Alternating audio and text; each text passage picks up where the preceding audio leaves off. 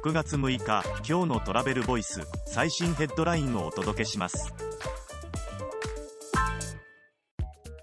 米オータ、ホッパーで予約時にチップ支払いが発生する理由とは、その背景と仕組みを解説、外伝。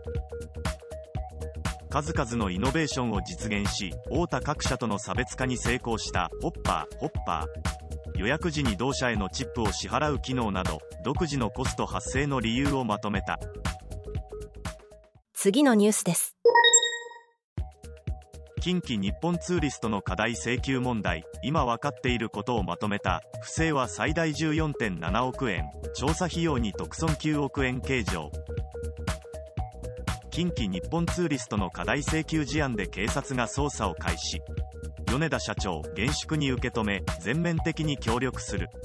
事態の要因として、組織風土、業務委託契約への知識不足などに言及した。次のニュースです。京都の宿泊者の外国人比率が急拡大。にせんにじゅうさんねんしがつはさんねんはんぶりに ごじゅっパーセント 超え、にせんにじゅうさんねんしがつは米国がトップ。にせんにじゅうさんねんしがつの市内ひゃくじゅうホテルの客室稼働率が前月から れいてんきゅうポイント増、前年同月から さんじゅうさんてんいちポイント増の ななじゅうはちてんぜろパーセント に。欧米諸国からの観光需要が高まり、総延べ宿泊者数に占める外国人比率は ごじゅうごてんいちパーセント に。次のニュースです。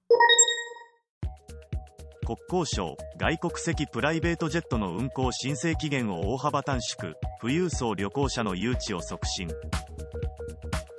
観光目的の外国籍ビジネスジェットの運航の許可に関する航空局への申請期限がとおかまえまでからろくがつついたちからみっかまえまでに短縮。